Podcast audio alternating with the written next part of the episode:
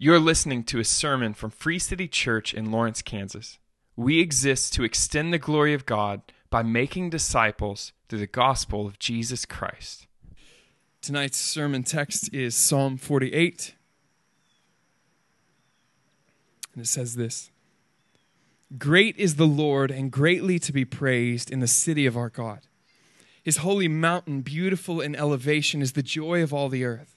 Mount Zion, in the far north, the city of the great king. Within her citadels, God has made himself known as a fortress. For behold, the kings assembled, they came on together. As soon as they saw it, they were astounded. They were in panic, they took to flight. Trembling took hold of them there, anguish as of a woman in labor. By the east wind you shattered the ships of Tarshish. As we have heard, so we have seen in the city of the Lord of hosts, in the city of our God, which God will establish forever. Selah. We have thought on your steadfast love, O God, in the midst of your temple. As your name, O God, so your praise reaches the ends of the earth. Your right hand is filled with righteousness. Let Mount Zion be glad. Let the daughters of Judah rejoice because of your judgments. Walk about Zion, go around her, number her towers, consider well her ramparts. Go through her citadels, that you may tell the next generation that this is God, our God forever and ever. He will guide us forever. This is the word of the Lord. Well, good evening. My name's Casey. I'm one of the pastors here at Free City. And if you're with us for the first time, and we welcome you. And I want to do a couple shout-outs as we get started. First, shout-outs to parents. I see you guys with, like, headlocks on your kids, and it's impressive. That's good. And I actually want to encourage you. I've actually been reading some, and, man, the great benefit of kids at all ages seeing parents worship together. It has more of an effect than you're ever going to know. And so I know right now, like, there might be endurance, like the panic mode when the juice box is empty and the chalk has run out. God's going to use even that.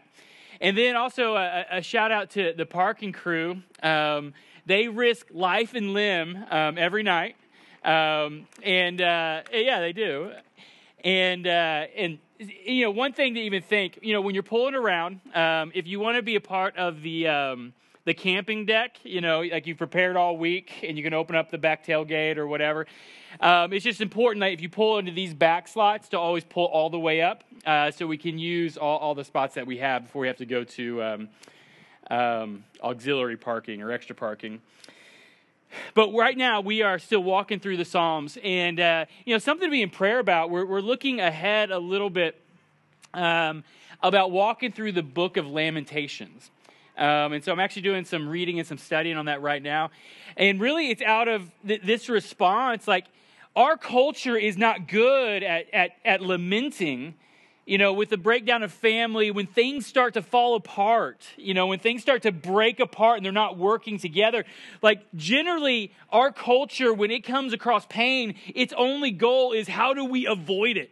How do we get away from it? How do we stop it? Where other cultures are much more equipped to deal with pain and suffering. Because they think, man, God might use that in redemptive works. And us knowing the scriptures, like us being a people of the book, looking to the history of the Bible, we see God do phenomenal things through suffering. And if right now you're like, I don't know if I can think of anything, like, look no further than the cross. God did a marvelous, phenomenal thing through something that when it happened, all the disciples ran because they didn't see anything good happening there. And yet now we worship and we can say, man, his mercies are more. All of our sins, his mercies are more. And so we're looking at what is God like in moments when it seems like everything's breaking? And what's our response? And so we haven't, like, don't stamp that. And if we do Lamentations, we'll call it something awesome, like Lamentations. But just be in prayer about that. We're praying about that right now. But here we are, Psalms 48. And I just want to ask this question, like, have you ever been moved by, like, the massive size of something? like you walk up to it and just the vastness of its size is like intimidating and awe-inspiring all at once. The summer after my I graduated from college, my fifth year in college, my family celebrated and we went on an Alaskan cruise. It's not what I would have picked, but we went on an Alaskan cruise line. And I remember walking up to the ship. Thinking, how can that thing even float? I mean, I remember looking at it and saying, there are more people on that boat than live in my hometown. Pojoaque Wildcats, you probably heard of us. There are more people there. Like, it's unbelievable to me. Like, I remember just being moved by the sheer size of it. Now, this was a kind of a strange trip for me because I was, both my sisters, older sisters, were newly married. Okay, they didn't have kids, newly married. My parents, they were celebrating because I was off the payroll. And so married, no kids at home. They got 3 rooms that had balconies that joined together, but I was 22 and single. And so they said, oh, we got you a room in the belly of the ship. You know, like I'm down there by the engine room. Like there's, I imagine people like shoveling coal, you know, in the burner. And so I was down there and like all kinds of things happened. By the third day, I handed my sister my debit card because this is an Alaskan cruise line. The average age is 63. I'm 22, dating Kinsey, but we had just started dating all by myself. Average age is like 62 or 63. So I made a gambling friend because, I mean, what else am I supposed to do? Like nightlife ended early. And for my sisters and my parents, they were always like, oh, it's time to turn in. I'm like, I get it, whatever. By the third day, I hand my debit card to my sister. I'm like, don't give this to me no matter what I say. And just left it there. But I remember thinking, man, this thing is so big. I remember getting lost over and over again. At one point in the evening, I couldn't find my room. And I just sat down in a stairwell because I was like, man, I can go be all alone in my room that doesn't have any windows. I have to turn on the TV to see if it's daylight, even though it's Alaska, it was always daylight. And I mean, I could just be alone on the stairwell. I just sat there and this nice old lady, she said, hey, sweetie, are you okay? I was like, I am, but thank you. Like, it was so big. It was great in size. But it was also numerous. Like, I remember being blown away by the vast numbers of people working on the ship. They were cooking, serving, cleaning, fixing. Someone had to be driving, making elephants with my towels. And like I'm sure someone was probably getting arrested too. I mean, so many people working, like vast numbers of people. It was great in its expanse. And it was also like luxurious. Like it was kingly. Like this was not, I mean, this was a Princess Cruise line. Like the food was like luxurious. It wasn't carnival, guys. I mean, this was incredible. Like there's no water slides to impress you because the average age is 60. And so they invested it in the food. They didn't follow the thing like quantity and quality. Like it was so good. Like in that experience, like everything about that, you could say, the word it uses here, you could say it's great. It was great in size. It was great in like its massive expanse. It was great in the nature at which it's presented itself. It was great in so many ways. And you could think, like, it was so incredible until it was dwarfed by something else. On one of the days of the cruise, we pull into Glacier Bay and we get close. I felt like a little too close to the glacier, and we sat there on this huge, massive ship, all on the deck of the ship, and we looked up to a 350, like, sheet of ice. And every once in a while, like, a part of it would crumble, come crashing into the bay. And, like, we all had this, like, awe-inspired moment. Like, we were strangers. I mean, I was, like, hanging out with everyone else's grandparents. But, like, it was a moment, like, we kind of connected. We bonded. I was like, man, look at that. It was awe-inspiring. The sheer size and grandeur of the glacier produced this awe. And for a moment, it aligned people in, you could even say, worship. That's kind of what this text is describing. This text is describing like one day the citadel of God, like when you see God, when you see who he is and what he is actually like, you will have this moment of awe. And it aligns the people of God in the same place where we say something like what we sang, though our sins are many, his mercy is more. It's this awe-producing moment. Matter of fact, it goes on and it's going to say, even God's fiercest enemies come on the offense, but when they see the greatness of God, and it transitions to the greatness of his fortifications on Mount Zion, when they see the greatness of it, they tremble in panic. They fall upon themselves in awe. This text says our God is great in being. And I want to just look at two ideas. And so two ideas that I think pull from this text. First, reverence. Like, what do you revere? That's going to be verses 1-8. And then consideration. What do you need to consider when you look and you actually see the nature and the vastness of God and you see the mercy upon the cross? Like, it brings you to a place to say, man, what do I revere and what am I not seeing? And so let's just get started. First, reverence. What do you revere? Like, it's going to go on. It's going to say, our God is greater. The God of the Bible is greater than all the little g gods this world offers. But you are in danger of not looking carefully enough before it's too late. But this says, our God is greater. You know, if you look at this, the psalm starts with the greatness of God. And then it moves to the fortifications of God on Mount Zion. And those pictures are supposed to be put together like the city of God is not the city of God, or the citadel of God is not the citadel of God if God isn't there. He is what makes it great. And so there's three phrases in these 8 verses that I think are really important to unpack. And so we'll kind of go through them just together. But the first is greatness of the Lord, verses 1. Then Mount Zion in the far north. And then by the east wind, you shatter the ships of Tarshish. And so the first phrase, great is the Lord. Look at verse 1-3. And you're going to see the word great 3 times, but the psalmist in Hebrew is writing it with 3 different words, and he's getting a lot across. And so first it says, great is the Lord. That's the first one. And greatly to be praised in the city of our God. His holy mountain, beautiful in elevation, is the joy of all the earth, Mount Zion, in the far north, the city of the great King. With her citadels, God has made himself known as a fortress, a safe place to run.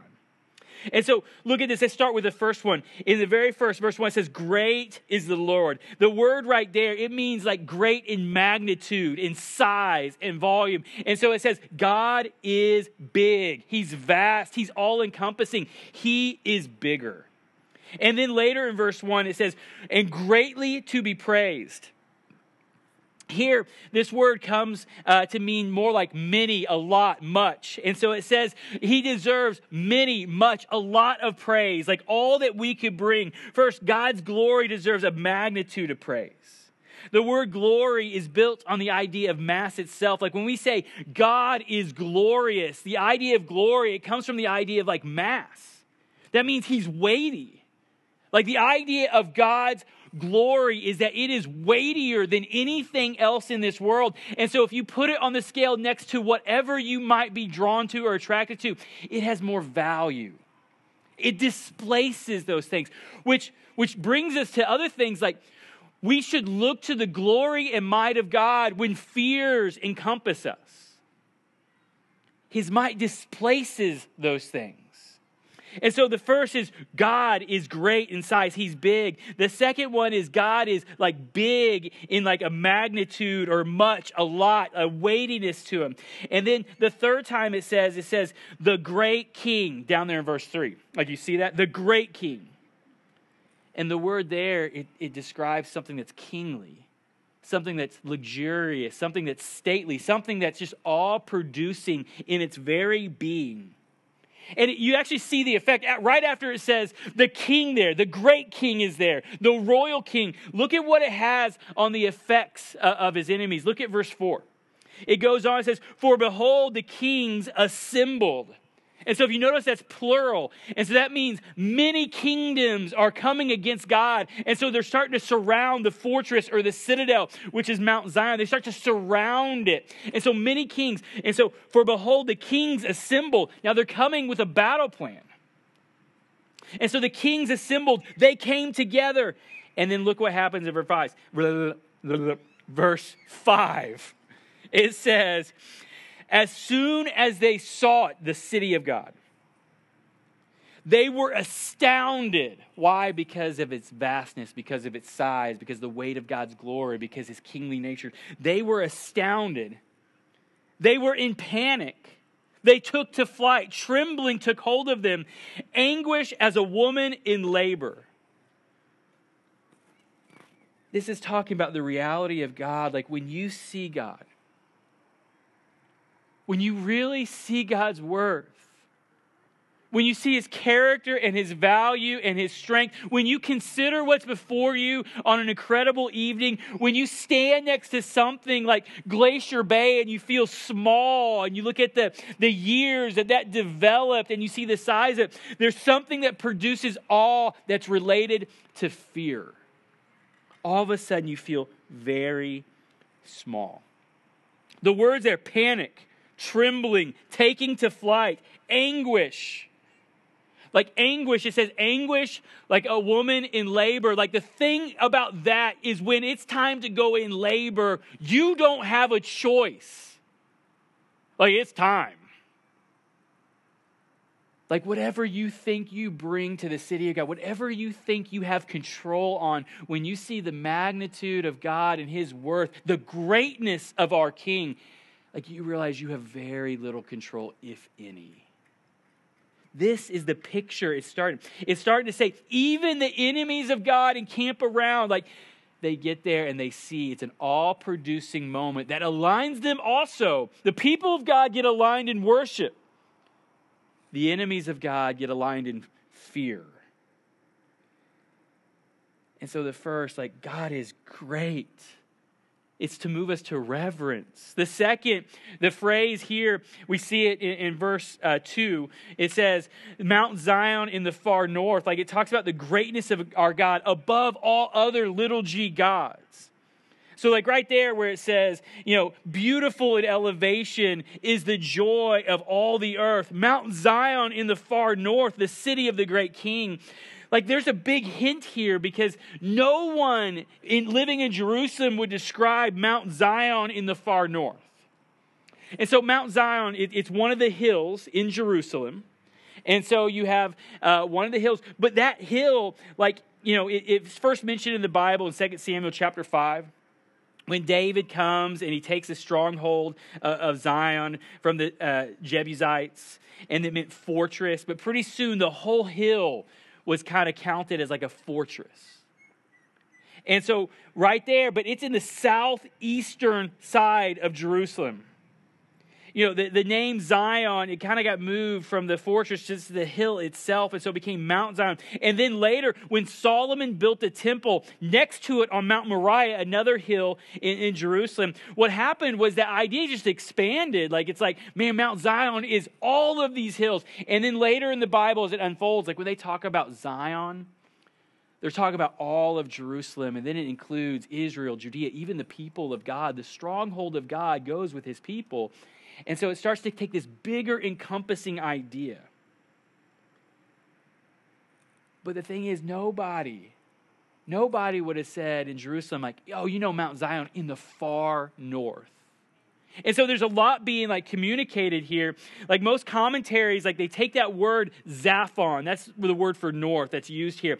It's also used a pagan deity. And so the Canaanites, enemy of God's people, there's a lot of struggle during this time with the Canaanites.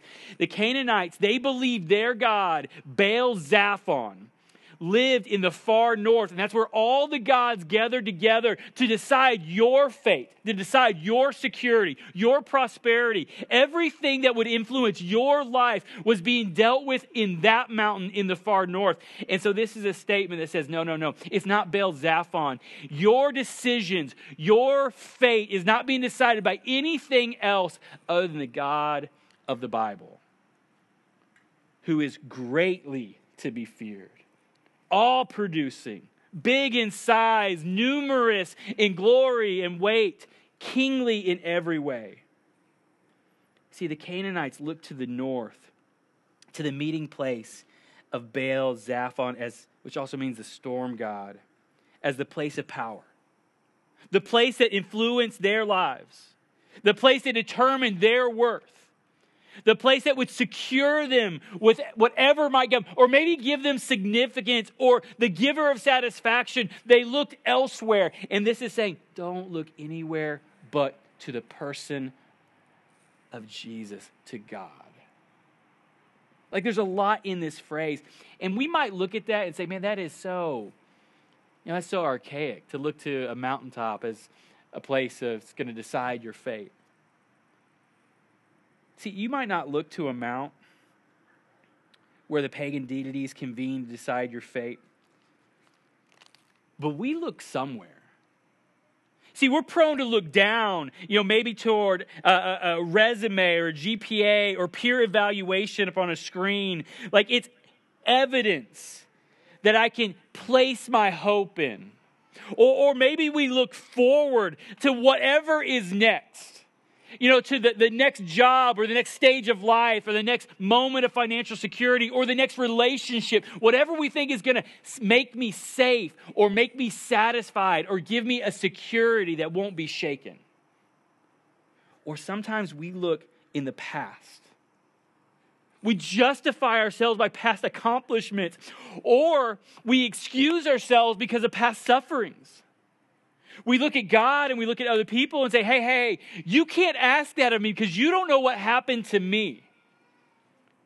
We're prone to look places to establish. It might not be an idolatrous mount per se, but the psalmist is saying something. The psalmist is saying, God is great, greatly to be praised. He is reigning over your life. You don't need to look to anything else. And in just a minute, he's going to say this. If you see just how great our God is, no other mount will do. No other mount will do. And so we see that God is great. We worked with the Mount Zion in the far north. We're prone to look elsewhere. But then we see this, by the east winds you shatter. And so by the east winds you shatter. Look at verse 7. It says, by the east winds you shatter the ships of Tarshish. Now, this is kind of confusing. Like, some historians look at these descriptions of kings surrounding Jerusalem that you saw back in verses 4 through 6. And they look at it as that probably was maybe the siege of Jerusalem in 707 BC when the Assyrians came and they conquered Jerusalem. But the problem is, like, they certainly did not use ships of Tarshish. Like, that doesn't fit. And so a lot of commentaries, like, what they say, man, this, like, kings of sibling, the ships of Tarshish, seems to indicate a wider struggle than anything Jerusalem faced in the Old Testament.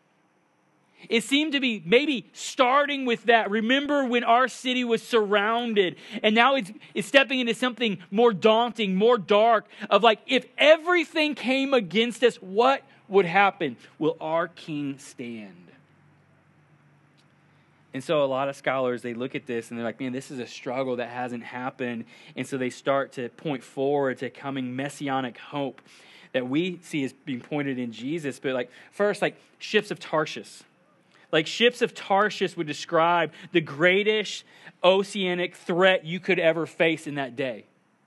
I mean, it's like tanks pulling up. Like, what could you possibly do? And then when it says the east winds, it would have been the direction of virtually all threatening storms in this part of the world. I mean, it's the same way that if like you hear tornado sirens, like, you should look southwest. Southwest. If you're new to Kansas, listen, tornado sirens, look southwest.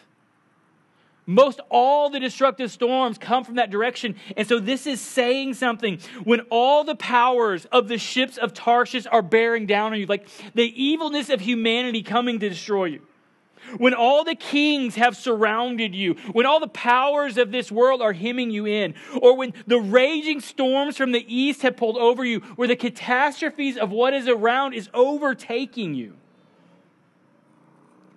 It's saying it is nothing compared to the power that our sovereign God wields. Don't look to the north to establish your security or worth. Look to what has been revealed about God.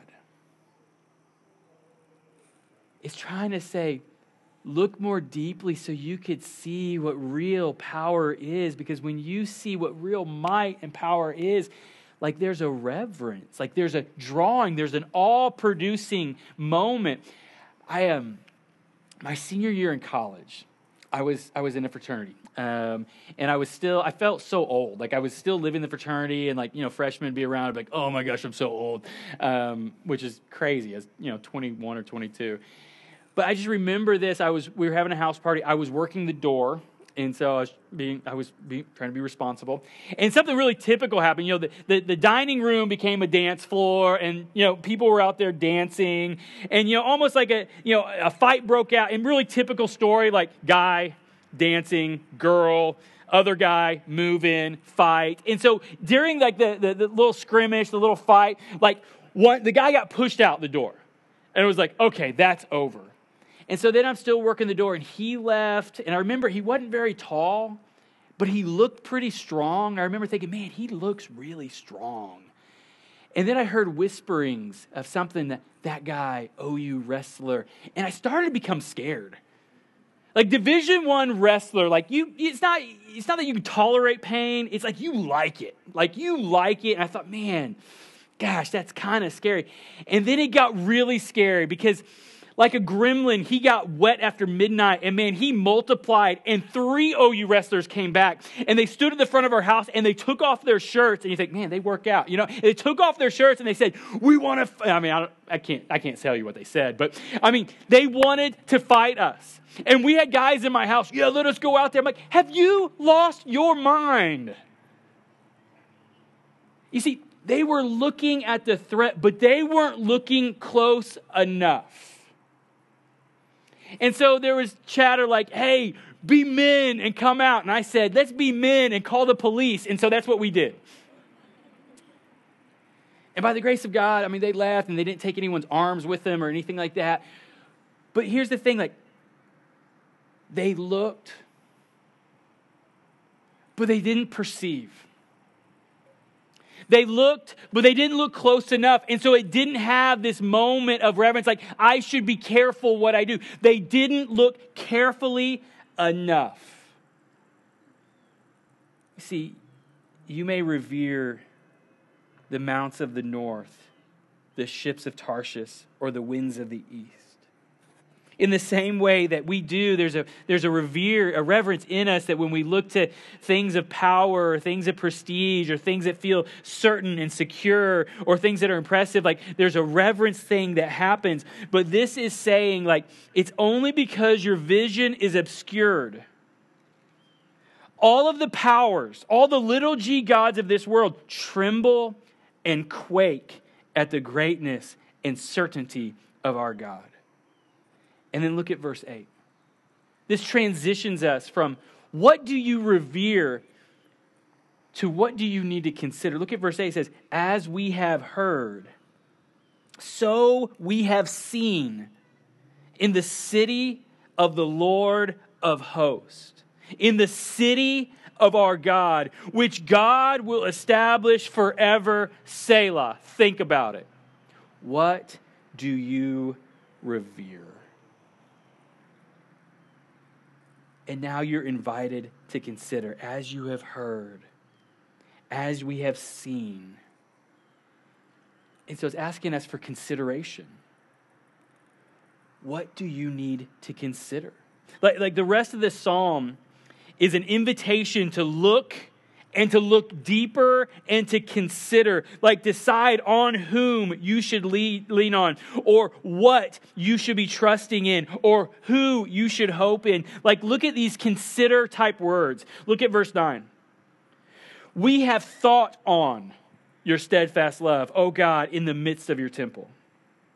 As your name, O God, so your praise reaches to the ends of the earth. Your right hand is filled with righteousness. Let Mount Zion be glad. Let the daughters of Judah rejoice because of your judgments. Now look at this more consideration language.